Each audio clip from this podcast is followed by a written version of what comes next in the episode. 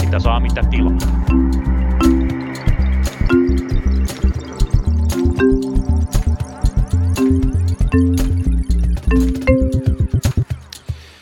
Sanon nyt suoraan, että tämä on punakulma. Sen lisäksi sanon suoraan, että minä olen Tuomas Saloniemi ja sinä olet Lauri Muranen. Sanon senkin suoraan, että oikein mukavaa päivää. Hyvää päivää kaikille. Tervetuloa seuraamaan punakulmaa. Äänitämme poikkeuksellisesti tätä torstaina. Ähm, Anteeksi, nyt on perjantai. Äänitämme poikkeuksellisesti tätä perjantaina, koska torstaina emme nauhoittaneet tätä. Ja tänään ajattelimme keskustella kanssanne kahdesta asiasta, nimittäin vihreistä ja sen lisäksi vain elämästä. Joo, tai kyllä. tarkkaan On- ottaen pääministeristä ja kesärannan tapahtumista, mutta mennään ensin vihreisiin. Mennään vihreisiin. Sulla on selvästi jotain, mitä haluat meille jakaa. No ensinnäkin haluaisin jonkun verran lesoilla, koska ennustukseni viime jaksossa tapahtumien kulusta osui täysin oikeaan, joten edelleen, jos haluatte tietää, mitä tapahtuu, niin kuunnelkaa punakulmaa. Nimittäin kävi siis niin, että nykyinen ilmasto, ilmasto- ja ympäristöministeri Krista Mikkonen siirrettiin sisäministeriksi ja Krista Mikkosen tilalle valittiin Emma Kari. Ja seuraavan siirtoa odotellaan todennäköisesti eduskuntaryhmän puheenjohtajan paikalle valitaan sitten Atte Harjanne, koska Emma Kari tosiaan nousi ministeristöön. Tämä on vähän mun mielestä hankala, hankala tilanne siinä. Tämä on vähän tämmöistä niin kuin, semmoista niin kuin pikkusen neppailua, mutta jos mietitään, että toi varapuheenjohtaja edustaa puolueessa kenttää, eduskuntaryhmän puheenjohtaja edustaa eduskuntaryhmää ja näiden välillä on aina jännite. Ja nyt jos Atte Harjanne valitaan näihin molempiin tehtäviin, niin se on mun mielestä vähän kummallista. Joo, tämä on kiinnostava tilanne. Taas kerran kommentoin nyt ulkopuolisena, mutta muistutan, jos olen väärässä, mutta eikö ollut niin, että muutamia viikkoja sitten ää, vihreiden puoluekokouksessa, kun äänestettiin kolmesta varapuheenjohtajasta, niin Atte taisi saada- saada kaikista eniten ääniä. Ja omassa niin kuin tällaisessa tukkimiehen kirjanpidossa se tarkoittaa, että hän olisi ensimmäinen varapuheenjohtaja, joita vihreissä ei toki valita. Joo, vihreissä puheenjohtajat, ei, niitä ei valita sijantulojärjestyksessä, eli puolueella on siis varapuheenjohtajista, mutta näistä ei ole varsinaisesti valittu tavallaan äänimäärän mukaisesti ensimmäistä, toista ja kolmatta. Ja sen lisäksi vielä, koska niin kuin puheenjohtaja valitaan siirtoäänivaalilla, joka on pikkusen toisenlainen vaalitapa kuin tämä normaali, tai normaali, normaali, molemmat ne on normaaleja, mutta pikkusen toisenlainen tapa kuin tämä useimmin tunnettu niin kuin nimilappuun äänestys, niin tuota, näistä ei suoraan saada tietää tämmöistä niin kuin sijaantulojärjestystä, eli kuka on ensimmäinen ja kuka on toinen. Mutta tosiaan totta on se, että Atte Harjanne oli voima, hän oli siis selkeästi niin kuin näiden vaalien voittaja, kyllä tämän varapuheenjohtajavaalin, ja sen jälkeen sitten tosiaan hänet medianarratiivin mukaan ohitettiin, mutta tota, se kävikö sitten niin on vähän, sitä voidaan sitten tietysti puhua. No tästähän on internetin mielensä pahoittajat pahoittaneet mielensä Aten puolesta oikein niin kuin olan takaa. Hmm. Tuntuu siltä, että jokainen ää, Twitterin kommentaattori on ollut Aten puolesta loukkaantunut, paitsi Atte itse, joka on käynyt kyllä kunnioitet, kunnioitettavaa taistelua tätä mielikuvan luontia vastaan, että, että hänet olisi vedetty jotenkin kölin ali tässä, mutta siltähän se tietysti vähän Kyllä se, näyttää. kyllä se siltä näyttää. Se, että oliko näin, niin se on ehkä vähän monisyisempi kysymys kuin se. Ylipäätään tavallaan vihreässä on ollut pitkään tämmöinen aikamoinen ristiveto sen välillä, että onko se niin kuin vasemmistoliittoon kallellaan vai kenties sitten niin kuin markkinaliberaalimpaan, ei välttämättä ihan kokoomukseen, mutta kokoomuksen vasenta siipeä kohti kurottava.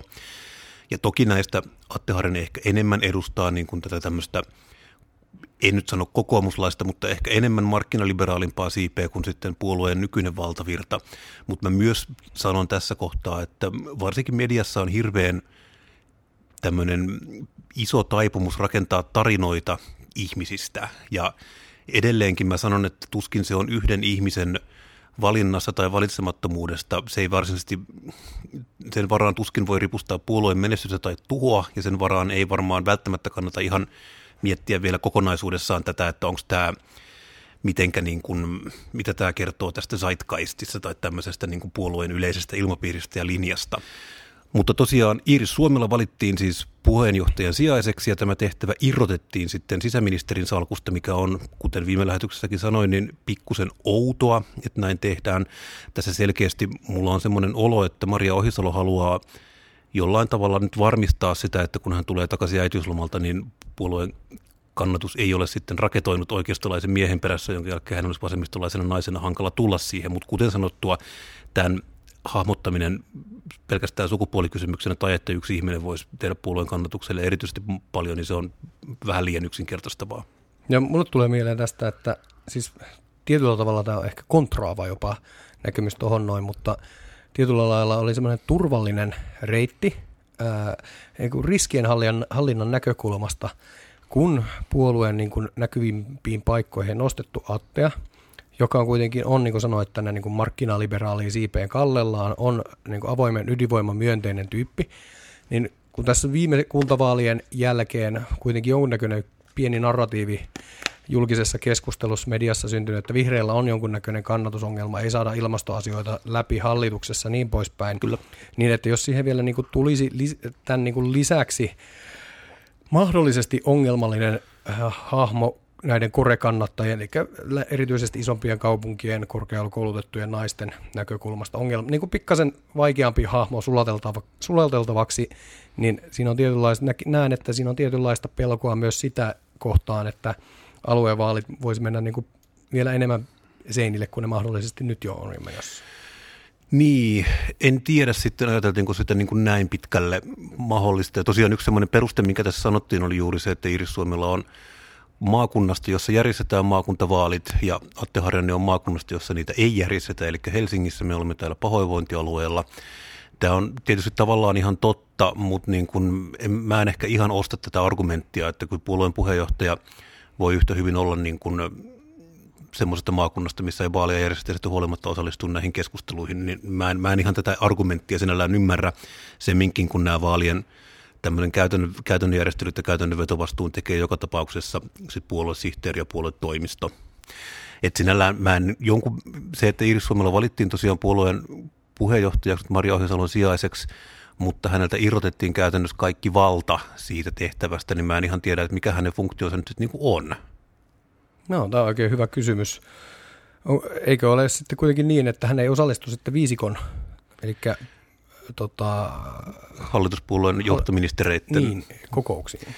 No tämä jää, tämä jää nähtäväksi, että onko siellä sitten tosiaan niin kuin kaksi se, lautasta. Kaksi lautasta sitten vihreiltä, ja tämä on tosiaan niin kuin puhuttua, niin tämmöistä malliahan on jonkun verran ollut, eli tässä muutama kuukausi sitten tosiaan oli Matti Vanhanen ja Annika Saarikko olivat molemmat siellä sen ylimenokauden tosiaan, kun salkkua vaihdettiin, mutta niin kun, tää on, tässä tulee jännittäviä dynamiikkoja, dynamiikkoja kyllä. No se, mitä tässä nyt on vähän kierretty, mistä ei ole puhuttu ihan hirveästi itse asiassa, on tämä sukupuoli. Ja tästä päästään nyt vähän laajempaankin kuvaan, nimittäin vihreiden Vihreällä tämä näkyy kaikista eniten, mutta tämä koskee kyllä kaikkia puolueita, nimittäin politiikka naisistuu. Ja tämä, on, tämä ei ole hyvä eikä huono asia, vaan tämä on ihan vaan fakta, että näin, näin tapahtuu. Ja se nähdään tosiaan niin kuin paitsi näistä puolueiden niin kuin nokkahahmoista, mitkä on tosiaan nyt varsinkin tällä hallituskaudella ollut prominentisti naisia, niin myös kun katsoo noita kannatus- tai noita, noita äänestäjäprofiileita, että paljonko puolueita äänestää sukupuolen mukaan, niin siinä tosiaan huomataan, että ylipäätään naisia kiinnostaa politiikka paljon enemmän kuin miehiä. Ja tämä on hirveän jännittävä kehitys. On kiinnostava katsoa, että mihinkä tämä johtaa. Ylipäätään joku tämmöinen vihreiden puheenjohtaja Skaban niin kuin kehystäminen pelkästään sukupuoleksi on jonkun verran, se vähän niin kuin liikaa redusoi sitä asiaa, mutta kyllä sitä sillä ihan oikeasti kannattaa miettiä, että mitä tällä on niin kuin seurauksia. Ja mulla, mulla tulee tästä mieleen ihan tämmöinen kokemusasiantuntijan kommentti.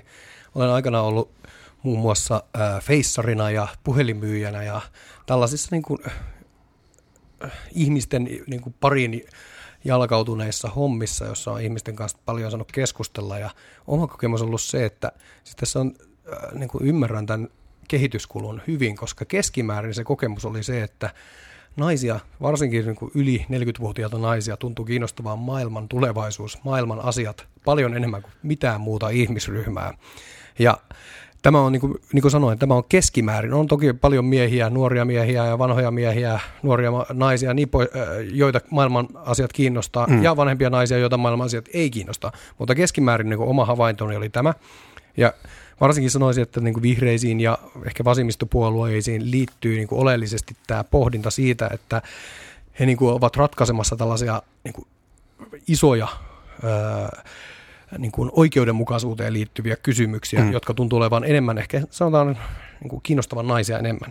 Ja niin. tämä on niin kuin, ää, kiinnostava asetelma ää, tulevaisuuden kannalta, koska tiedetään, että perussuomalaisia ja vaikka kokoomusta tuntuu äänestävän huomattavasti enemmän isompi osa miehiä. Joo, isompi osa, mutta kyllä se tavallaan se kehityskulku näkyy myös siellä. Ja sittenhän on jännittävää, miten politiikan sisällä nämä itse asiassa nämä menee jollain tasolla kuitenkin edelleen sukupuolitettuina nämä politiikan eri lohkot, että me tiedetään, että puolustuspolitiikka on hyvin miehistä ja puolustusministerinä on lähes poikkeuksetta ollut miehiä. Muutama Anneli Taina taisi olla, Elisabeth Rehn on ollut puolustusministerinä naisia, mutta muuten se on ollut miesten maailma. Ja sitten taas sotepolitiikka on semmoista, mikä on niin kuin lähtökohtaisesti hirveän naisista niin tota, tämä on jännä, jännä nähdä että mitä tämä sitten niinku tarkoittaa. Ja mulla ei ole tähän ihan, tuskin kellään on niinku isoja vastauksia, mutta kyllä tätä sillä kannattaa, kannattaa pohtia vähän tarkemmin, että miten tämä muuttaa politiikan tekemisen tapaa niin kuin hyvässä ja pahassa, ja mitä tavallaan, mitä täällä on seurauksia. Mitä sä luulet? Mm, no, mulla ei ole tuohon suoraan sanoa, että on niin erittäin hyvä kysymys, ja mä osaa tuohon muuta sanoa kuin, että jäämme tarkkailemaan täällä punakulmassa asioiden kehittymistä. Me jäämme, jäämme kyllä tarkkailemaan, mutta sitä ennen voisimme vähän keskustella, kuten luvattua, niin musiikista ja vain elämästä. Ja jos hallitukselle pitäisi tällä kertaa valita tämän viikon tunnusbiisi, niin ehkä se olisi Matia Tepo Vauhti kiihtyy. Viittaat ilmiselvästi, oliko se nyt viime sunnuntaina järjestettyihin bileisiin pääministeri virka-asunnolla.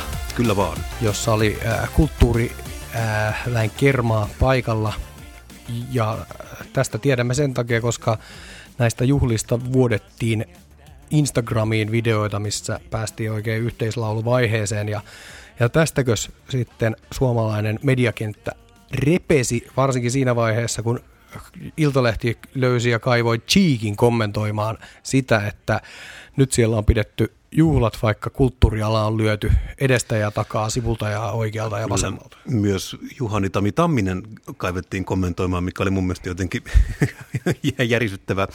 Mutta tosiaan aikajanahan kulki siis sillä tavalla, että muutama päivä näiden juhlien jälkeen kävi ilmi, että kulttuurialalle on suunniteltu jonkun verran leikkauksia, puhutaan niistä kohta.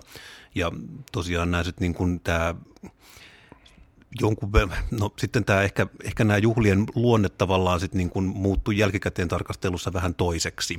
Ja tota, tästä nyt seurasi muutamakin kiusallinen asia sitten.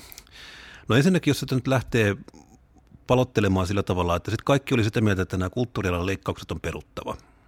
Ja mikäpä siinä, tämä näin voi toki tehdä. Hallituksella on tai eduskunnalla on valta siis budjettia muokata miten haluaa. Mutta ja tämä... sitten vielä näistä leikkauksista, niin puhe on siis näistä veikkaustuloista, jotka ovat pienentyneet ja valtio ei ole kaikkia suostunut kompensoimaan. Joo, näin. kyllä näin. Ja siis kulttuurirahoitus on hirvittävän monimutkainen kone, josta mä en tiedä niin paljon, että mä sitä voisin kommentoida, mutta niin kuin sen sanominen yksioikoisesti, että kulttuurilta, kulttuurilta leikataan, niin se ei välttämättä tee todellisuudelle ihan täyttä oikeutta, koska samaan aikaan sitten esimerkiksi valtionosuuksia on valtionosuuksia, eli VOS-menoja on sitten kompensoitu ylöspäin. Mutta tämä on tosiaan niin monimutkainen paletti että mistä kulttuuria rahoitetaan, että se ei ole ihan niin kuin – itsestään selvää edes se, että paljonko on leikattu. Mutta yhtä kaikki niin asio- tapahtumien kulku, voi, sen voi tiivistää näin, miten se ulospäin näyttäytyy. Sunnuntaina oli bileet, missä oli kulttuuriväkeä, oli hauskaa. Pari päivää myöhemmin keskustan kulttuuritiedeministeri Antti Kurvinen ilmoittaa, että teiltä lähtee sitten 18 miljoonaa pois. Ja siitäkö sitten kaikki innostuu, että, että oliko tämä viherpesua, valkopesua tai mitä pesua tämä nyt oli. Kyllä. Ja sen jälkeen tosiaan rinta rinnan hallituspuolueet sitten ovat rientäneet kertomaan, että he haluavat sitten kuitenkin perua nämä leikkaukset. Ja tämä on mun mielestä huonoa hallintoa. Et se on sit, niin kuin toinen kysymys on sitten se, että leikataanko vai ei. Ja tämä on ihan, niin kuin hallitus tekee mitä haluaa tämän suhteen, esittelee budjetin joko hyväksyy tai ei hyväksy sitä. Mutta tosiaan se, että tämä on nyt käynyt niin monta kertaa itse asiassa, että huudon perusteella sitten ruvetaan peruuttelemaan ja miettimään päätöksiä uudestaan. Tämä kävi Suomen Akatemian rahoituksen suhteen, tämä kävi poliisin määrärahojen suhteen, tämä on käynyt kulttuurin määrärahojen suhteen, että aina jos sitä tosiaan joku rupeaa karjumaan ja ennen kaikkea Instagramissa huutamaan, että tämä on nyt niin kuin huono päätös, niin sitten se ruvetaan miettimään uudestaan. Niin tämä ei ole mun mielestä niin kuin, tämä ei ole hyvä hallintoa. Koska tällä ei nimittäin ole myöskään loppua, että ketkä siellä on sitten niinku seuraavaksi sanomassa, että niinku tämä pitää peruuttaa myös meidän osalta. No nyt me tiedetään, että sotajärjestöt on jo ilmoittaneet, että ei tämä nyt näinkään käy, että kulttuurirahoitukset kompensoidaan, koska somessa huudettiin, että entäs tämä kaikki sotajärjestöt sitten, mitä on Suomessa hirveän paljon. No, tässä on vielä ehkä toisin tällaisen itse asiassa lapsiperheen näkökulman, näkökulman mm. tähän. Siis yhtenä elementtinä tämän, tämän kohun tota, rakentumisessa on ollut tietynlainen närkästyminen. Ja mä oon pitkään jo kehitellyt tällaista teoriaa, että miten tätä kuvaisi tätä tietynlaista niin kuin, ää, politiikan politiikan ikään kuin rytmiä. Se on, kulkee noin viikon tai kahden suurin piirtein tällaisissa ää, aalloissa. Ää, tulee joku närkästymisen aihe, ja nyt mä vetän sen tämän lapsiperheanalogian tähän. Eli itselläni on muun muassa yksi neljävuotias lapsi, joka tykkää leikkiä legoilla ja ripottelee niitä ympäri kämppää. Kuka meistä ei? Ja sitten kun jonain päivänä en huomaa siellä aamupimeydessä legoja lattialla, astun niiden päälle ja päästän kovan kirouksen.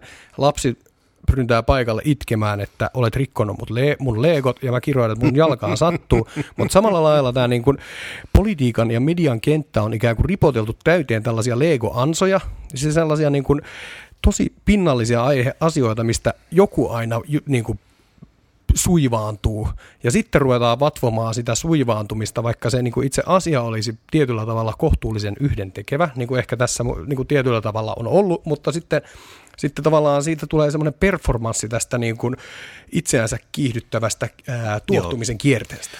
Kyllä tämä on itse kiinnostava juuri tämä tuottumisen suhde politiikkaan, koska mä oon kiinnittänyt samaa huomiota, että se on nyt mennyt vähän, mennyt vähän sillä mä oon käyttänyt tämmöistä termiä kuin instakratia, missä tosiaan niin kuin asiat päätetään Instagramissa ja selkeä niistä ruvetaan sit, tai ensin asiat päätetään selkeä, niin viedään Instagramiin hyväksyttäväksi ja katsotaan, että suuttuuko näistä joku. Ja totta kai aina joku suuttuu ja sitten katsotaan, että onko se riittävän suurta se riittävän suurta se suutuminen, että ottaako se tulta alleen, että voidaan ruveta sitten niin kuin jatkotoimenpiteisiin, eli sitten tehdään päätöksiä uudestaan, niin tämä ei ole mun mielestä, niin kuin, tämä on mun oikeasti hirveän huono asia, koska tämä oli asioista miten meitä tahansa, niin jos me luovutaan tästä päätöksentekojärjestyksestä ja tämmöisestä tietystä niin sanotusti prosessuaalisesta integriteetistä, niin se aiheuttaa sitten sen, että meillä on aika poukkoileva tämä päätöksentekojärjestelmä. Me voidaan enää luottaa siihen, että oli päätös hyvä tai huono, että se syntyy jotenkin niin kuin järkevässä järkevässä tavallaan niin kuin toimintatavassa ja sillä tavalla, että me tiedetään, missä kohtaa siihen voidaan vaikuttaa ja missä kohtaa siihen ei, ei voida vaikuttaa.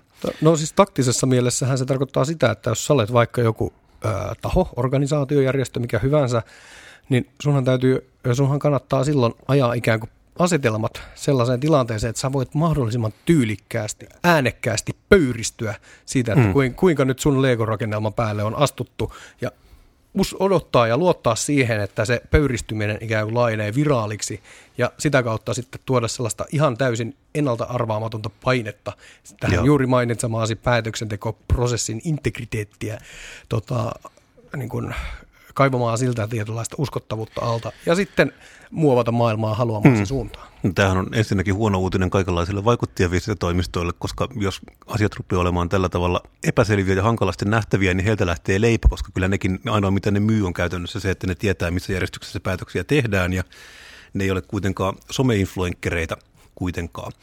No sitten tosiaan toinen, toinen asia, mikä mua tässä Marinin musiikkijuhlissa jonkun verran ärsyttää, on tavallaan tämmöinen miten se nyt sanoisi, mulla ei ole mitään sitä vastaan, että pääministeri hengailee niin kuin nuoria ja kauniitten kuuluisien ihmisten kanssa, mutta tämä rupeaa näyttää nyt vähän siltä, ja mä en, mä en väitä, että tämä on näin, mutta se ulospäin näkyvä kuva on se, että siinä nyt tosiaan ollaan aika kiinnostuneita Voguesta ja aika kiinnostuneita vainelämästä, ja mä toivoisin ehkä enemmän näitä pääministerihommia kuin tämmöistä niin kuin high lifea.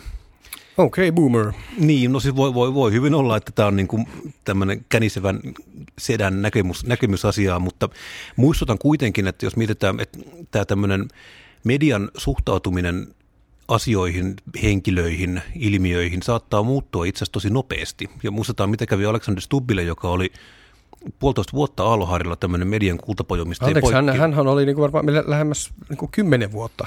No joo, mutta... Silloin, 2008 joo, hän valittiin ulkoministeriksi. Kyllä, kyllä. Joo, joo, mutta, ja siis, sit, mutta sit, sitähän oli niin kuin Euroopan parlamentissa ja sillä niin kuin, tavallaan pois päivän politiikasta, mutta kun hän oli valittu pääministeriksi, niin ensimmäinen vuosi oli tämmöistä niin kuin hyvin myötäsukaista aikaa. Tuskin yhtään niin kuin tämmöistä ikävää lehtijuttua kirjoitettiin. Aleksander oli hirveän kiinnostunut mediasta ja hän oli niin kuin urheilullinen nuori pääministeri, joka, tai nyt erityisesti nuori, mutta kuitenkin urheilullinen pääministeri, josta kirjoitettiin myötä, myötäsukaisesti ja joka rakasti mediaa ja media rakasti häntä.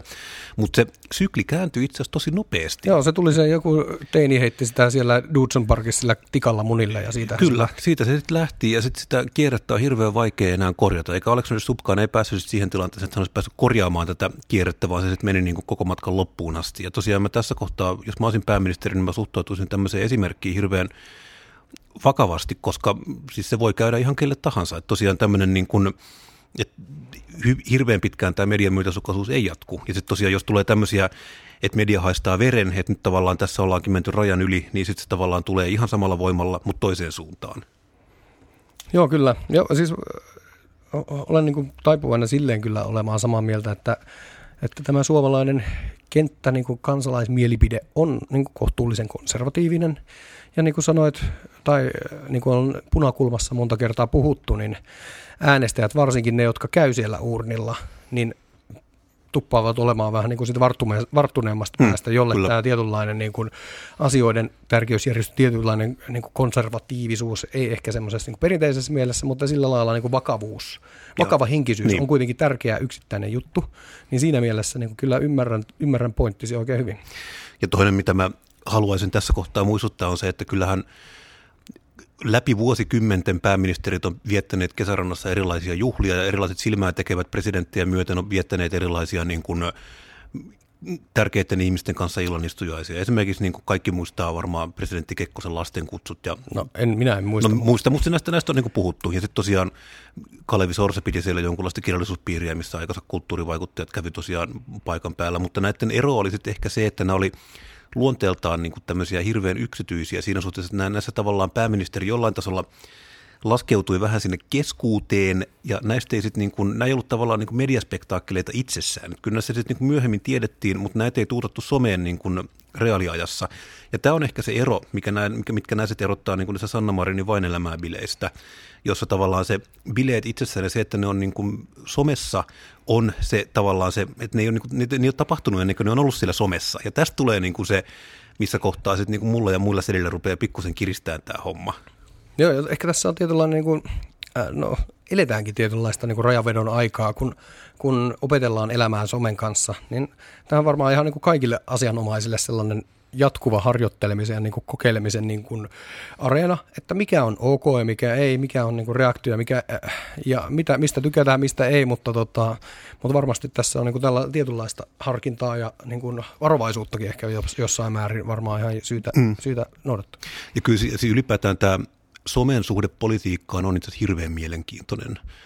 Tavallaan me niin kuin, No ensinnäkin, kun Suomihan on, tai Suomen alustat on hirveän erilaisia keskenään, niin ne on asioita, mitkä muuttuu myös kaiken aikaa. Et esimerkiksi se Twitter, mihin Alexander Stubb kuuluisesti liittyy ihan ensimmäistä joukossa, niin se lakkas olemasta semmoinen kuin Alexander Stubb, Twitter, mihin Alexander Stubb liittyi, niin se ei ollut enää se sama paikka siinä kohtaa, kun Alexander Stubb oli pääministerinä. Siitä seurasi sitten niin Alexander Stubbille jonkun verran ongelmia, koska hän ei tavallaan kenties hahmottanut sitten tätä välineen muutosta, että siitä oli tullutkin tämmöinen puolivirallinen kanava jo, että tavallaan että jos hän postaa sen urheilutuloksiaan, niin niihin suhtaudutaan eri tavalla kuin tavallaan silloin, kun, kun hän aloitti tavallaan Twitter-uransa. Että se oli mm. tavallaan se, väline oli muuttunut siellä alla. Ja toinen, toinen seikkahan on sitten se, että niin kun nämä on kuitenkin yksityisiä yrityksiä, mitkä myös ihan niin kuin kehittää sitä tuotetta ja muuttaa sitä niin kuin liiketoimintamielessä. Sitä myös muutetaan koko ajan. Että se, sitä muuttaa tavallaan kaksi asiaa firmojen päätökset ja myös tavallaan se yleisö, joka sitä rupeaa käyttämään, niin sitten se, että millä tavalla ne käyttää sitä. Ja se, että miten poliitikot pystyy reagoimaan ehkä näihin muutoksiin, on kiinnostavaa. Ja sitten vielä mikä on niin kuin vaarallista on sit se, että tavallaan, mikä nyt nähtiin Yhdysvalloista niin kuin tammikuun alusta, että nämä somealustat pystyy myös niin kuin masinoimaan ihan oikeasti niin kuin väkivaltaisia vaarallisia tilanteita. Niin, joo, kyllä tästä on viime aikoina itse asiassa ollut puhettakin, että ää, oliko se nyt tässä uusimmassa Facebook, äh, Facebook-liikissä tai tässä äh, tota, pilliviheltäjä whistleblower, mikä se nyt onkaan suomeksi? Äh, ilmiantaja. Il, ilmianta, ilmiantajan tota, äh, storeissa tavallaan tämä ajatus siitä, että näiden äh, alustojen tietynlainen käyttövoima on se äsken mainittu äh, niin kuin kollektiivinen närkästyminen. Se, että mm. sillä, sillä tavallaan pystyy ihmisiä tekemään entistä enemmän koukuttuneiksi näihin alustoihin, että se saavat tavaraa, joka saa heidät närkästymään. Kyllä. Ja taas, taas palataan nyt sitten näihin legoihin, mistä puhuttiin äsken, että, että se ei ole pelkästään niin kuin, että jos sama asia olisi tapahtunut viisi vuotta sitten, niin se närkästymisen aste olisi voinut olla ihan täysin, se tulos voisi olla ihan täysin erilainen. Mm. Mutta että nyt tavallaan sitä ruokkii ei pelkästään, ei pelkästään se niin kuin närkästymisen nälkä, mutta myös ne algoritmit, jotka, jotka tähän on ikään kuin suunniteltu. Joo, ja kyllä ja juuri tämä, että siis Facebookillahan on käsittääkseni töissä enemmän psykologeja, kun siellä on niin kuin markkinointi-ihmisiä, koska juuri tämä, että Facebook ei, Facebookissa markkinointi ei ole kyllä eri, erityisen hyvää. Ja tavallaan se, että siihen voidaan totta kai käyttää rahaa, se on niin kuin yksi, mutta siis se, missä Facebook on erittäin hyvä, on se, että se tosiaan pystyy tuottamaan sisältöä, joka koukuttaa meidät. No. Siinä ne on ihan älyttömän hyviä. Ja me, kyllä mä tunnistan ihan itsestänikin siis sen, että mikä nyt enemmän koukuttaa kuin hyvä pöyristyminen. Joo, kyllä. Tästä olemme äh, keskenämmekin saaneet havaita yhden ajankohtaisen esimerkin, kun olemme tapelleet Facebookissa tunnelipäätöksistä. Mm. Facebookhan tietää ilmoittaa minulle nykyisin joka kerta, kun sinä päivität jotain. Tai ehkä vaan ne, mistä minä voin pöyristyä. Mehän voitaisiin kutsua podcastiin itse asiassa vieraaksi edesmenneen valtuustopodcastin tunnelirissanen ja Hannu Oskala, koska heillä on kanssa mielipiteitä tunneleista. No niin, no, tunneli-keskustelu on semmoinen, mitä suostun käymään ainoastaan umpitunnelissa. Kyllä. Joten jos tämä reunaehto täyttyy, niin kyllä hoidetaan asia vaan pois päiväjärjestyksestä. Ehkä siinä kohtaa me voisimme myös, podcastkin on tavallaan some, että me voidaan sitten myös näyttää esimerkkiä, että me voimme olla julkaisematta kaikkea, mitä me umpitunnelissa teemme. Mutta tosiaan ylipäätään, että mä olisin, mun mielestä se on niin isomman keskustelun paikka on se, että miten – politiikka muokkaa Facebookia ja miten Facebook muokkaa politiikkaa. Ja puhuttu nyt Facebookista niin kuin yrityksenä, joka pitää sisällään myös WhatsAppia, Instagramin ja ison määrän tämmöistä niin kuin somejärkeä. Ja tavallaan se on niin kuin kiinnostava juttu. Muutama päivä sitten oli tosiaan Facebookilla iso käyttökatko, käyttökatko ja sitten siinä huomattiin semmoinen jännittävä asia, että okei, että se, että nyt sä et näe Facebookissa niin kuin riitelyä yleisötavassa työhtösopimuksesta, niin se on totta kai ikävää, mutta sen kanssa pystyy elämään. Mutta sitten tosiaan, kun sinne saman myöten meni WhatsApp poikki, niin siinä sitten niin tämmöinen ihmisten arkio häiriintyy vähän samalla tavalla kuin jos sulta katkee vesikämpästä. Joo, hei, tähän, tähän voiko tarttua vai? Voi, anna mennä. Joo, siis mä oon pitkään miettinyt sitä, että siis mä en tiedä, onko suomen kielessä yhtä hyvää termiä kuin, niin kuin public utility.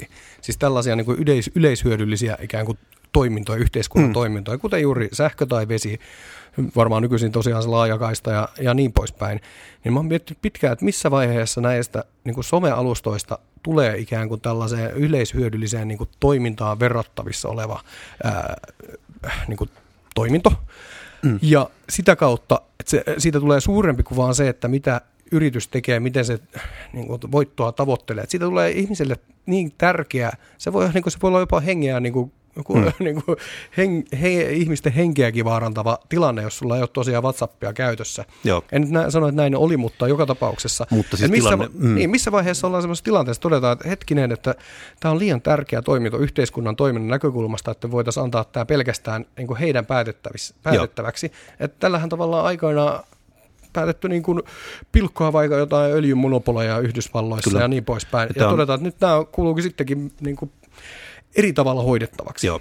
Tämä on, ja juuri tämä, että meillä, me ollaan nyt niin kuin, ja mulla on hyvä esimerkki tästä on se, että tosiaan mä viis, kesällä hukkasin puhelimeni, tai tipautin puhelimeni mereen, kun oltiin purjehtimassa, ja tosiaan sen sitten huomasi siinä, että miten ollaan nykyään ihan toisella tavalla, me ollaan niin kuin kiinni siinä puhelimessa, että siis arki oli täysin mahdotonta, kun se puhelin puuttu. Ja vaikka puhelin koneen sai, niin se, että kun se SIM-kortti oli siellä merenpohjassa, niin sitten ei, niin mistään ei tullut mitään.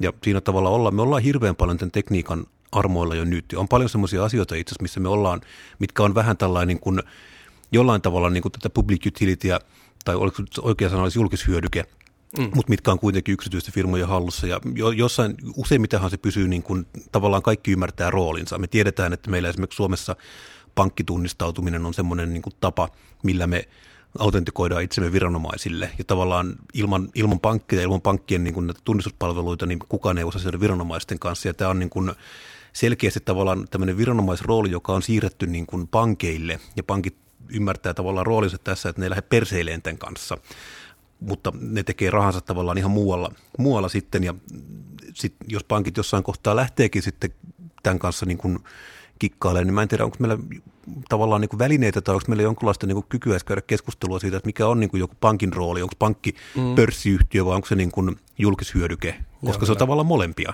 Joo, kyllä.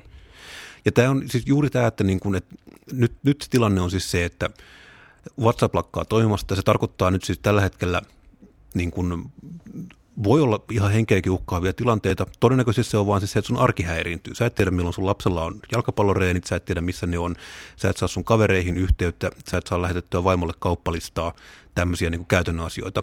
Mutta jos katsoo, mikä se tilanne oli viisi vuotta sitten, jolloin koko WhatsAppia ei ollut, niin siis se, että meillä on arki on ihan eri tavalla riippuvainen siitä. Ja mä väitän, että kun me mennään pari vuotta eteenpäin, niin sitten meillä on siis semmoisia niin peruspalveluita, on jo kiinni siinä. Mm. Ja sitten tavallaan se tilanne on se, että sit se ei voi olla niin kuin enää semmoinen, että tuli käyttökatko tai Facebook yhtäkkiä päättää, että muutetaankin WhatsApp maksulliseksi mm. esimerkiksi, jonka jälkeen niin kuin, sit meidän perusinfra maksaa. Tämä on niin kuin, siinä annetaan aika paljon liekaa yritykselle, joka ei ole esimerkiksi minkäänlaisessa suomalaisessa kontrollissa tai ylipäätään eurooppalaisessa kontrollissa, vaan se on niin yhdysvaltalainen pörssiyritys, joka sitten niin kuin määrittää isolta osin meidän arkea. Mm. Tai sitten me yhtäkkiä ollaan tilanteessa, jos niin kuin WhatsApp rupeaa No esimerkiksi jos WhatsAppilla todetaan, että siellä ei saa ruveta lähettää niin kuin rivouksia, niin sitten sinne tulee jotain kilosanafiltreitä esimerkiksi, niin tota, tämä sitten saattaa aiheuttaa jännittäviä asioita Suomessa.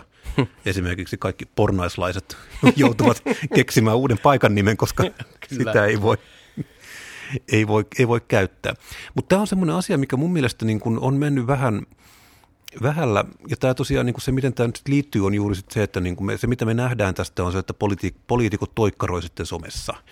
Ja mun mielestä tästä pitäisi käydä vähän niin kuin isompikin keskustelu, että niin kuin mikä on poliitikkojen ja somen rooli. Ja tämähän on tosiaan niin kuin semmoinen keskustelu, mitä Yhdysvalloissa on jouduttu käymään sitten pakoedessa, koska siellä tavallaan tämä tilanne on reilusti paljon polarisoituneempi kuin Suomessa. Ja kysymys on edelleen siitä, että onko, se, onko Facebook ollut tähän ihan niin kuin myötävaikuttajana tai aktiivisena toimijana, että tilanne on saatu polarisoitua, niin koska niin kuin oli puhetta, niin tämä mikään ei niin kuin koukuta ihmisiä niin paljon kuin hyvä pöyristyminen. Mm, just näin. No mutta tämä on niin kuin sen verran iso keskustelu, että ehdotan, että me palaamme vielä tähän toisessa punakulman jaksossa. Varmasti. Tällä, tällä kertaa äh, näyttää siltä, että emme ole puhuneet, puhuneet työmarkkinoista lainkaan. Emme ole. Onko työmarkkinoilla tapahtunut jotain vai? no, on... no suoraan sanoen, ää, sitten viime viikon olemme ehkä kuulleet vaan pelkästään siitä, että mitä, minkälainen jäsenkehitys ää, teollisuuden tai teknologiateollisuuden työnantajat nimisessä yhdistyksessä on. He ei vieläkään suostu kertoa, ketä siellä on jäsenenä. Ja tämä, tämä tietysti johtaa siihen, että teollisuusliitto Empi, että onko tässä niin kuin minkälaista neuvottelukumppania ja ennakoin, että tuleva, tulevien viikkojen aikana tulemme raportoimaan tästä kehittymisestä ja enemmän työmarkkinapolitiikasta hmm. ja vähän, vähän vähemmän vain elämää ää, politiikasta ää, punakulmassa. Kyllä. Myös mikä on ollut meidän seurannassa jonkun verran ollut paperiala, suomalainen paperiteollisuus ja siinähän tosiaan nyt kävi ilmi, että kolme isoa paperifirmaa ovat nyt EUn karteliepäilyn kohteena ja siellä tosiaan Euroopan kilpailuviranomainen teki ihan tämmöisen niin kuin ratsian toimistoille, mikä on on kerran käynyt koulutuksen, missä neuvottiin, mitä tehdään, kun tulee ratsia, ja se on itse asiassa aika, se on aika dramaattista jopa. Hmm. Eli mitä silloin tehdään? No siis siinä tehdään siis sillä tavalla, että sinne tulee äijät toimistoon. Paperiroskis tulee, niin, ja, siis juuri, silppuri laulamaan. Kyllä, kaada, kaada vettä kovalevyysi. niin.